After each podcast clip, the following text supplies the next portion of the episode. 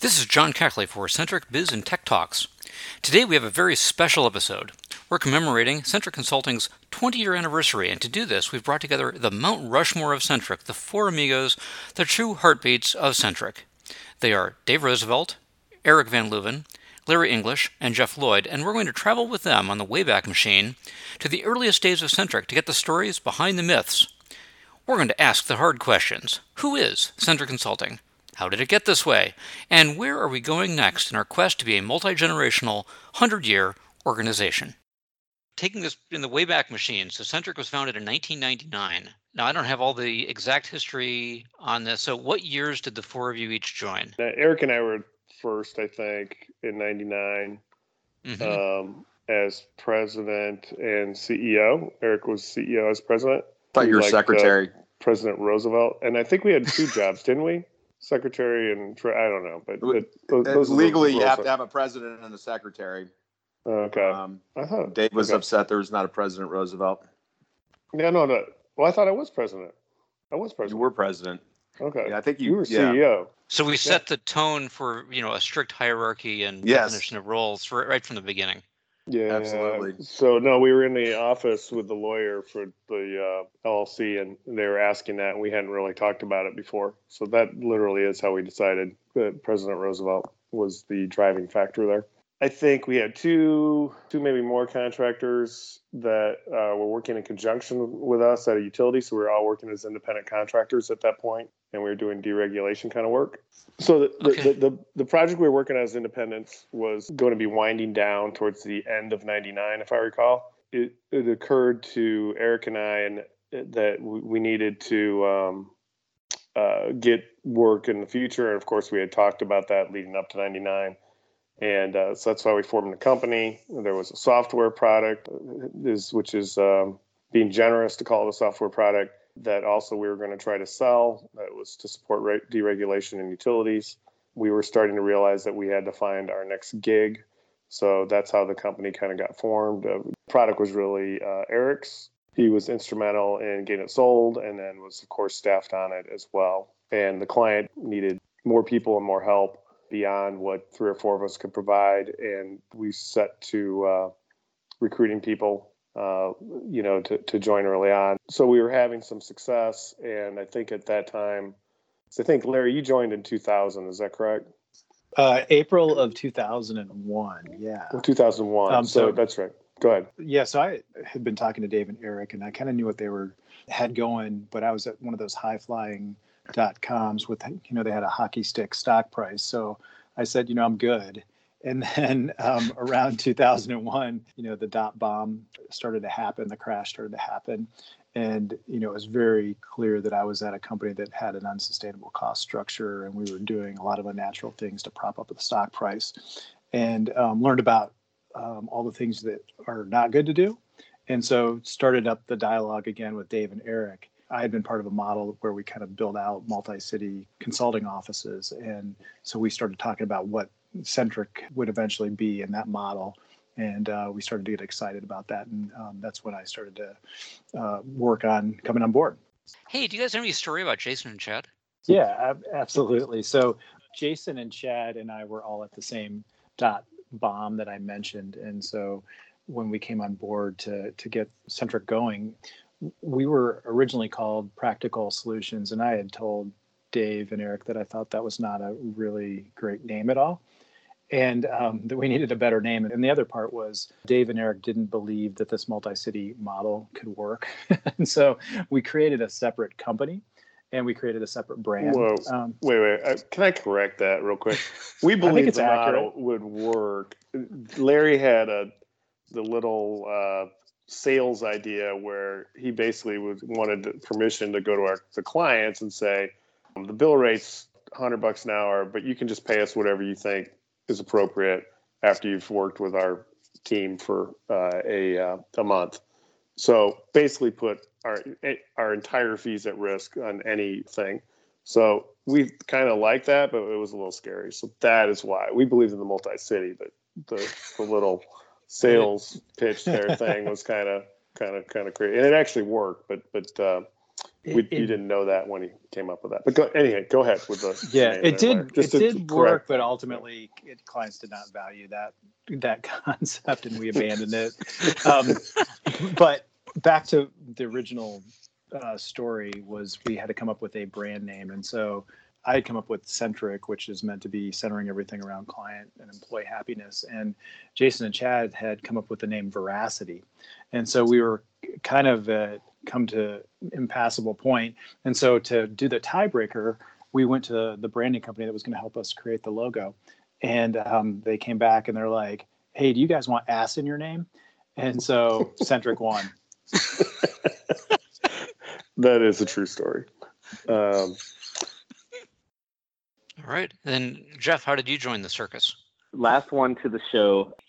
Yes, Centric had already kind of formed the business model. Uh, Columbus was running, and uh, Centric was ready to open up the next office in Cincinnati. So I think it was late 2001. Larry approached me about leaving Arthur Andersen, which had just been indicted after the whole Enron debacle. I somehow believed that we were going to stay in business.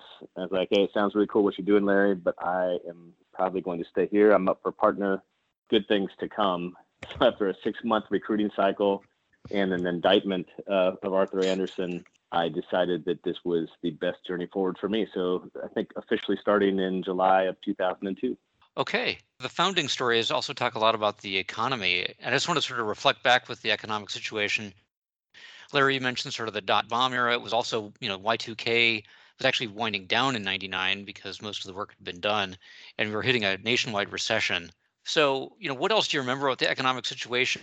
And, and did you sort of have any doubts about what you were doing, uh, given that oh, situation? Oh yeah.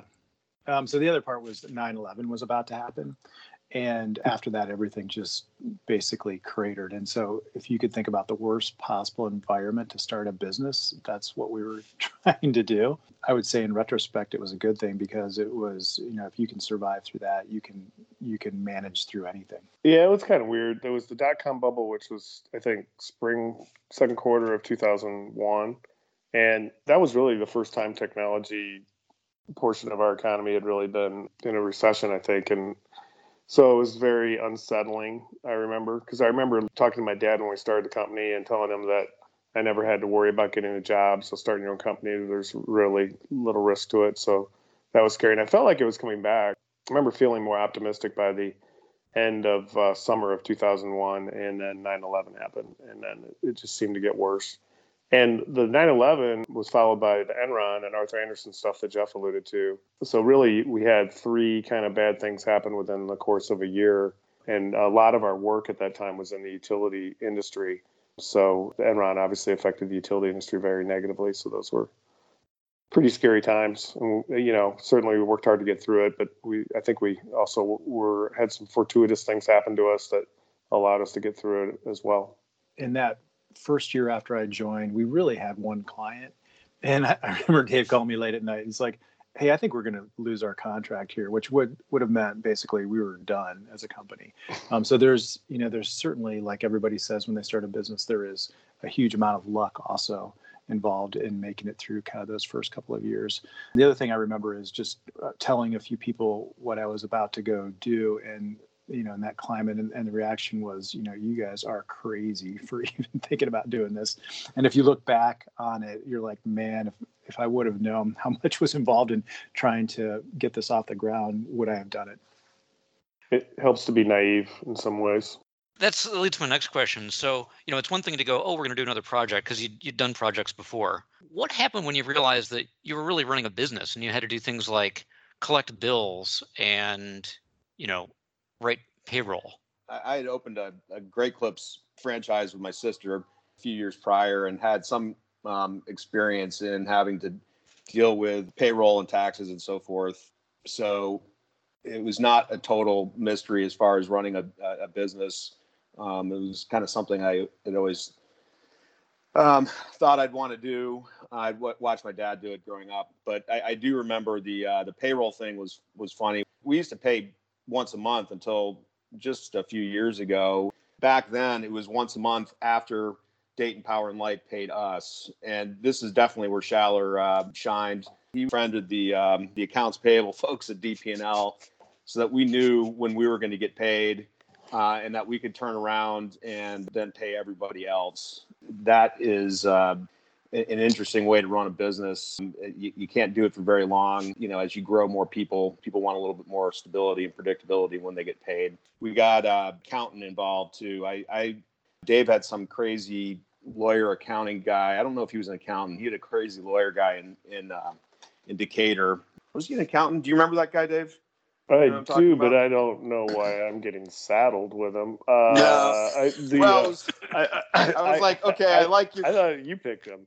I didn't. No, no, I, went. I, was like, no, okay. We had a lawyer and we had an accounting guy, and the lawyer was was okay though. He didn't stay with us uh, for that long. The accounting guy was like, I was like, dude, we got to find somebody else, and we had to find health insurance too. So we found a health insurance broker who referred us to uh, Denise Martin. But I remember driving up to Champaign to talk with her and interview her and so forth. And, and I think I still have a memo of, of what I brought uh, to there. It was a lot of wacky questions. I had no idea what we were doing. So I mean, we ran we ran the company for the first few years in Quicken, not QuickBooks, in Quicken, which I, I think horrified the accountant. Yeah, Denise. no, the uh, the couple of stories there, tidbits. One is, you know, to John's point or question about you know invoicing and so on. Uh, so some things, you know, through hard work and you know elbow grease worked out, but uh, such as invoicing and talking to the client about uh, please paying our invoices quickly so we could you know get put food on the table. But but a good example is the first business card I had, a logo for the company looked pretty cool, and we had asked Eric's wife Christy to create the logo. And I think we actually printed business cards, if I'm not mistaken, with this logo and I'm looking yeah. at it, I'm like, wow, it looks great. You know, I was impressed. You know, Eric's wife Christy's pretty creative. Subconsciously familiar. Yeah, yeah. And, it, and it, but it seemed a little familiar. It was actually the uh, Microsoft Office logo with different colors, made in blue. Yeah, it was. yeah. yeah. I think the puzzle so pieces like, were moved probably around can't, a little differently. They can't, but, uh, can't can't do that. So so that's an example of when you're starting. The other thing about Eric made reference to Denise Martin, and it's really kind of tied to how Jeff got on board. A big driver for us in recruiting Jeff beyond Cincinnati was he has a lot of Oracle experience. We had won this project work largely because of Jeff, and I, am not even sure Jeff was actually part of the company quite yet, but he was working behind the scenes. And uh, it was really instrumental project that kind of got us through some of those uh, bad economic times. Was an Oracle implementation, and we didn't really have but one person that knew anything about Oracle. So it was one of those kind of deals. But to do it, we had to do a performance bond. But for those that don't know, the performance bond means that you put up your personal assets to back the the the, the project. So if the project is for a million dollars and it costs 1.5 million dollars, you know, or you're running over, the client can say, well, we're going to bring a, another a company in since you're not going to get it done on time and, and they can finish it. And if it turns out to cost more than a million dollars, then you guys have to pay the difference. You know, to, to back that up, you know, we had put houses on the line and stuff like that. So anyway, but to win the work, all we had to do is get this performance bond. Our accountant at the time, the, the guy that uh, Eric referred to as being kind of weird, was unresponsive to helping us solve this problem. And so eventually I called, we got a hold of Denise and, and, and she got us a performance bond and we had three days to get it and she got it in a day and a half or something and we won the work and project went fine. You know that was a big driver to switching to denise because she did that for us. Yeah. So.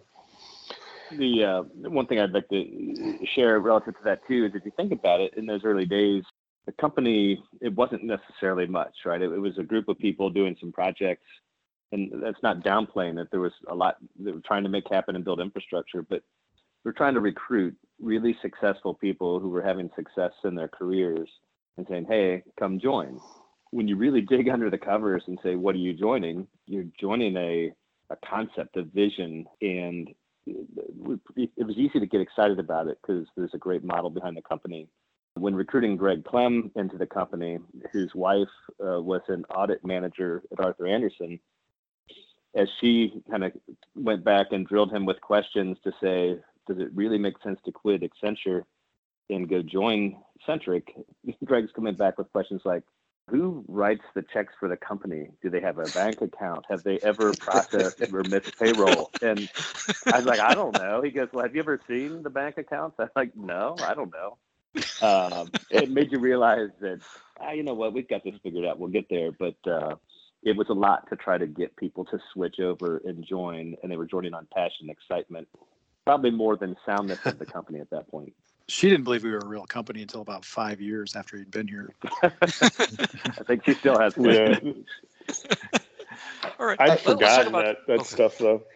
It, I- I'd forgotten. It it was much harder to recruit because I would oftentimes recruit somebody and then they'd agree to come on. So like on Thursday, they'd agree to give notice on Friday. You, you know that type of thing. And you know, so Thursday during the day that happens, or they, they we agree verbally. I send the the uh, offer letter, and um, that I get a call Thursday night, and the, the the person would want to get their spouse on the call and I would really have to recruit both the, the actual person we're recruiting and their spouse because of all the questions you know that people had. Cool. So uh, let's talk about some of the surprises. You know, because you talked about some of the personal evolution going on here. What were you surprised to discover you were good at in running a business? And Skill- that's skills or talents you skills or talents you didn't know you had. Okay, we'll go to another question. What part, what part of I was I was surprised you? leaving it. I, I was going to let someone else talk. I've been Oh, okay. Oh, you sucking got up the air. something. Go ahead. Larry, Yeah. do you have something to say? Jeff, or somebody. Um, I'll, I'll jump okay. in honestly, um, and I say that I'm still still trying to figure out all the things uh, or a thing that it might be good or great at. But I do remember joining and thinking that I'm not a sales guy, and I still know that I'm not a sales guy. And Larry trying to convince me that no, no, it's going to work out just fine. And um, and really, sales in our model is driven a lot more by reputations or re- um, relationships and how you how you build relationships with people him trying to convince me of that uh, in the earlier stages was was tough, but also trusting that heck, don't go out and sell it to anybody. Just go out, talk to the people you know, figure out if there are ways that you can help them. Not sell to them, but just find ways to help them. And that process really proven itself out has just been remarkable. And I think it really spreads across the company now, even in terms of how we sell to our clients. We probably have to continue to be a little bit more proactive and, and even assertive of how we do it. But foundationally, it just comes down to if you really are trying to help the people you know and they can trust that and care about that or trust that you care about them, it yields great, great results. So that was a an awakening for me. Jeff, I remember, you know, recruiting you, uh, um, probably bordering on stalking for six months. Finally talked you into it, and uh, I remember you went home and you said you laid in bed that night and you're like, I can't do this. I can't. I don't, there's no way I can do this. It was all the things that you just said, and, and you were great at it. For me, it was um, that culture was our secret sauce. We kind of started out and, and we were building a place that we all wanted to be and we thought we had something special but we just didn't realize how important culture was and how it kept everybody here and ultimately made us you know such a strong company starting out i would have never realized that culture was that important Cool. All right, let's let's move to a new new topic. Uh, at the movies. So, here are a number of the top ten grossing movies in 1999. I want you to think about this and uh, ask each of you which one of them would you say influenced you the most and why. So we have uh, Austin Powers, The Spy Who Shagged Me, Notting Hill, The Mummy, The Matrix, Toy Story 2, The Sixth Sense, and Star Wars Episode One: The Phantom Menace. I'm sure these were all critical influences, but I, I'm looking for I the will one that really that- made it for you. Well, I, I'm gonna uh, before I answer that, uh, the Austin Powers movie I showed to my kids. Uh, it- every now and then, I expose my uh, children to to movies that I thought were funny, and I remember watching that movie and thinking, "Boy, this did not age well. this this movie is really bad." My kids were just like, "Ah." So anyway, um, and, and I also showed him Animal House one year and some other ones like that. So that that uh, it was always a disaster when I when I decided to um, expose my uh, children to my cinematic culture. But uh, to answer the question, The Matrix is the only movie that really pops out there. And you know, at the time, that was really a, a, a mind-boggling uh, movie. I had to watch it a couple times before I even understood it. So that is my answer. Okay. I, I pretty much only watch comedies, um, so um, it, Austin Powers would be mine, and really what it translates to is you know having fun um, as a company. Okay. Yeah, just hearing you give that list, I would not have guessed one of those, which made me realize that I don't even think I went to movies in 1999. You're although busy. recognizing some of those. Yeah, I don't think I've seen the others other than Austin Powers and Matrix. Yeah. It's I not just a, we- it's not a didn't movie see them in going time. 1999. I think in '99 I was still watching reruns of Fletch and uh, Trading Places. which are still good. Nice. But I, I would go with Matrix honestly too, because my mind works that way. uh, Kind of the puzzle piece. You know, uh, there's always a tear that wells up on the uh, Toy Story movies as well. So we can start calling Jeff Neo. I think is what what we got out of that. The Oracle. The Oracle. The Oracle. Oracle. what brought me to uh, brought me to Centric. That's right. So, uh, what differences do you see in business from 1999 to now? And do you think it'd be harder or easier to start Centric today? I think it'd be a lot harder. I think um, you know it's it's weird. You look back on in 1999, and it's hard to remember that both email and cell phones. I mean, I, I know cell phones have been around for 20 years, but I don't think I got my first cell phone until until 1995, and I don't know that I really had a, or used email until the uh, uh, mid or later 90s. And you know, those are both technologies that allow you to start a business in a way that you could never do before uh, this whole concept of a virtual company with no office space. People looked at us uh, like we were funny, but it's it's a hard thing to have pulled off much earlier than when we started. And and I would say now I have no idea other than I would think the the um, um, environment would be much more competitive in terms of small businesses. It's it's it's cheaper to, to open a business, go in business for yourself, and so I, I think there would be more people out there. And so I, I think we had pretty good fortune in terms of uh, the timing things and starting a company. And this is coming from a guy that still has a flip phone. I do have a flip phone. I it's in my desk.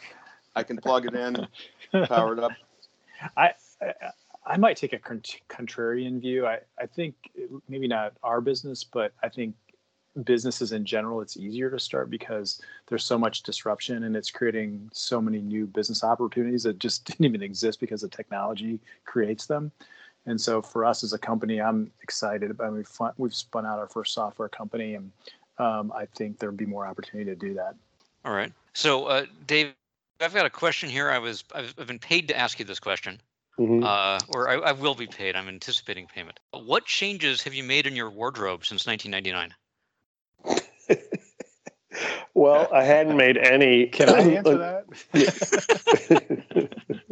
uh, yeah, you can. You can. I, uh, I one quick story, and then Larry can rip on me. But I actually really hadn't changed them since 1999 until I went out to Seattle out there, and and um, I went out in my Midwestern business casual, which uh, you know, dress pants and a some form of a shirt, button-up shirt, and then I I went out there and I had black shoes, so it's kind of like a suit outfit without the, the coat. And um, someone took me aside that had been out there for a while, and they said, "Hey, you really can't wear that." And it was kind of awkward for them. And I, I said, "Well, why not?" And they, they go, "Well, if you don't wear jeans, then they think you're trying to be, you know, cool or you know act like an executive, and they don't like that. So you have to have jeans, and they can't be, you know, worn jeans. They have to be dark jeans." and the shirts you have can't be like solid colors they have to be checkered and stuff like that so i had to go out and get new clothes so true story that happened about two years ago so i've updated my wardrobe since but Oh. yeah So I, I have an add-on question here before Larry uh, adds his commentary. Um, do you have any University of Michigan T-shirts that are 20 years old or older? yes Okay. who does most of his wardrobe. Yeah. Who doesn't? Yeah, I know. Okay. Larry, did you have commentary, or do you think uh, Dave said enough? No, he's good. What, what I would say is obviously we have a laid back culture. And it's funny when we have our company meetings, um, we'll have new hires that maybe haven't been to one of these be- things before. And somebody forgets to tell them that we are in shorts and sandals and they'll show up in like a suit. And uh, one poor guy, he's been working in this company where he wore French, you know, cuffs, uh, you know, like six six days a week. And I saw him like, dude, please. You've got to stop. Um, oh, the next meeting I saw him, he showed up with a sport coat, but underneath he had a hoodie on. Uh, so he got the message. That's pretty funny. All right. So, you know, my next question was going to be about some of the big changes in Centric over the last 20 years about the type of work we do and how we fit in the marketplace. The stories you've already told, you know, I see this thread going through our history. You know, in a lot of ways, it seems like, you know, we, we've built on that and we, we work in a very similar way. But what do you see maybe that is different about just how we work? About the way we worked uh, now versus the way we worked back then? Yep. Hmm. That's an interesting question. I mean, skipping I, it, the parts about people sleeping on, you know, recliners. I'd still sleep on recliners. Uh, the um, no, I think uh, I, it's funny. I, I, hadn't really thought about. it. I think it, you, people do. There's similarities today versus when we started, which I think are kind of interesting.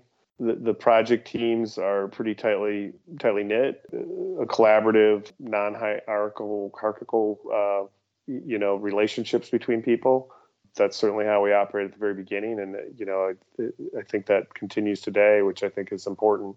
But certainly, I, I would say what's new, you know, just a matrix organization and pulling in service offerings to, to assist and uh, IVs to assist. And it's more complicated to bring the right team to bear on a project. And, you know, 20 years ago, there was fewer technology options. It wasn't quite as uh, complicated to bring people in smaller organization meant you were much more self-reliant i guess. Today i think you know there's an element of kind of navigating our organization a little bit which can be um, you know intimidating in some ways for people that are uninitiated. So those those things are different but you know i think it's the right thing that we're doing as well.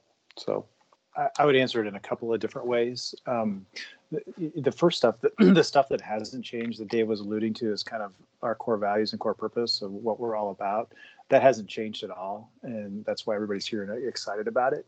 But in terms of how we operate our business and in the market, I would say it's evolved. We've kind of had major evolutions over time. Um, so Dave hit on one of those, which is service offerings and industry verticals. We added those, gosh, 10, 15 years ago. And that was a significant change for us that, you know, really helped us in the marketplace. And then another one was when we added Centric India um, which gave us opened up a whole new way to do yep. business for us, how to operate and do that this way. And then we just went through and we've we've set a vision for the next 10 plus years where we're trying to be in every city in the US and be a nationally recognized brand. And it's kind of cool. I can see a line of sight to that. I couldn't have seen that 20 years ago. So I think we'll continue to evolve. Yeah, I think a lot of the stuff we did early on. In fact, I remember I think Columbus was primarily doing uh, Java and .NET development and uh, when I started, I was like, Larry, I don't know that stuff, and I don't know how to sell that stuff. He's like, Yeah, just go sell whatever you can, and which is kind of what I did. It was more random. It's what you happen to know individually, what you think you could do personally. Sometimes you're even selling yourself or the people you know, but potentially more individual roles and maybe a little bit more random in nature. And the evolution of driving to project in things that start more at the strategic thinking of the client and drive out their strategic initiatives that might be more team based that evolution has continued to happen is really kind of the, the path forward for the future. Putting all the connectors in between our individual offices so that it's not just a bunch of random offices in different cities but each one has its own personality but yet kind of pulls together as a, a kind of a more cohesive delivery model. That's you know that's the big difference now and that's where we're putting a lot of our emphasis Great. We took the Wayback Machine before, now we're going to push it to the future. In 1999, if you look back, you talk about the explosion of, of PCs and globalization of the economy. Today, if we were doing a, a retrospective, we'd talk about disruptors.com businesses and smartphones. So let's go to 2039. Uh, any guesses about what we'll be looking back at? Don't let Dave answer well, this. yeah, Dave still has a fax machine. Eric and I actually have a bet. um, that I think is I think it's 2025, Eric, that I'll be able to get in a uh, autonomous vehicle and drive from my house 30 miles to downtown Columbus and put it in the parking garage. Isn't that it? Yeah, self-driving uh, thing, and that it's amazing that bet is over five years old now. I keep pushing the years out uh, to when yeah. um, but what I would say, so the guy that's actually the best at this is a guy named Ray Kurzweil. I think he's the chief science officer at Google now. Um, but he had something like 20 years ago. They tracked his they tracked his pro- projections, and he was like 80% right.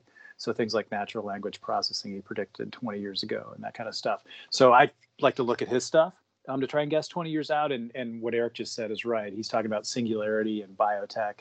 And for those that haven't read about it, it's kind of slightly scary that singularity is kind of the merging of humans and computers, and um, you know, not in hopefully not in a creepy way, but people don't know, and so kind of oh, augmentation of the brain and um, all that, and, and so it's just so hard because the technology is advancing so much, not only with technology but also bio. Um, the synergies that are coming out of that, I think, is going to be mind blowing, and I think even Kurzweil will, will miss some of those. Yeah, Kurzweil's a pretty scary guy. I, I, I disagree with him on the singularity, but that's just my point of view. Let's see how it all comes back to the Matrix. Uh, yeah, it does. we're we're already living in the Matrix, apparently. Yeah, I'm I'm not holding my breath for the singularity, but I but Larry's spot on. The the um, advances in in biology, emerging biology, and technology is is happening quickly, and I don't know where it's going. I don't know what it means. Dave says we're going to be in a worldwide depression by 2039 that we'll never escape from, but I don't know if that's true. So you're buying Skynet, uh, Skynet stock then, huh? Yeah, it, it's a. I, I don't know. I don't know if it's that quite that bleak, but uh, yeah, no, I think there'll be um, a lot of difficult issues to uh, resolve as as, uh, as a country. So, right. you've talked a lot about Centric being a 100 year company. So with those sort of visions of the future, I know we're already doing a lot of things for the next stage, next 20 years. You know, anything else about like how do you survive a worldwide depression? to uh, well, keep, keep, this being a 100 year company? I, I think um, the tra- transformation, right? I mean, if you think what is consistent over the years is if you can be, as a company, can be near the cutting edge or involved in, in helping companies transform, you know, to compete and, and be uh, successful and with new technologies or new ways of doing things that in a lot of ways is the safest uh, job description you can have. If you can help a newspaper transform to be online you know that's better than working for the newspaper while they're transforming. So to me i think to the last 100 years you have to stay close and a lot of what larry's been leading with innovation i think is is us trying to to, to do that. And the other thing i would add is we, we've just recently spent a ton of time developing our own leadership development program, which is really meant to create leaders that um, lead with our value system so that we can be multi-generational. And so if we're really good at developing people so that they can make decisions based on kind of that core value system and we do the stuff that dave talked about that'll allow us to be a 100 year company because we'll make the right uh, right decisions along the way. You know building upon that and i think about when i started you know having come from uh, an organization where people recognize the name and then going into a company that didn't was a bit of a shock for me. And uh, thinking about what would define success and what would make the 100 year company knowing that it would be defined more by reputation versus revenue. And i think you know not only have we continued to build the organization that way we think that way the revenue will come if you work to the right reputation in building out as a company that will serve everybody and help you know organizations where they need to be helped versus the best at selling this solution or we work in only the biggest accounts and we're the best strategy firm ever. It's a little bit more comprehensive in terms of how we help our clients and build that reputation. All right, great. Any last thoughts? I'm I'm happy that now when we go places, we're actually allowed to get our own rooms, and uh, and the idea, and it's it's not true every single year, but it seems like the last couple years we're trending that way. But as we've done our leadership retreats, we've largely had to share rooms. I've slept in a closet before. I've shared boys camp bunk rooms with people. and even when I started, you know, my wife, I think, was a bit apprehensive that the company I had just been in went out of business and I joined this other company she's never heard of, or people she's ever really met, and finds out that the CEO uh, is coming into town and just wants to stay in our house with us. and uh, she's like, well, what's what's the deal? I was like, oh, that's just what he does. He comes in, he you know, sleep on the couch. We've got an extra bedroom. Uh, we didn't have an extra bedroom, but I did kick my son out of his room, and uh, Dave slept in his room uh, when he was in town. So it was a the, Jeff, uh, Gordon, Jeff Gordon. Jeff Gordon. who I liked. I was a big fan of Jeff Gordon at the time. So, um, yeah, that is a true story. And Um, I used to stay at uh, Larry's house, and um, I would just say that, that the Lloyds just, I mean, they had like little, the small toothpaste things, you know, for me to use, and a, like a hotel bar soap for me to use as well. Really uh, set the the bar high, I think, for you know the, the, what what kind of treatment I got when I stayed at people's houses.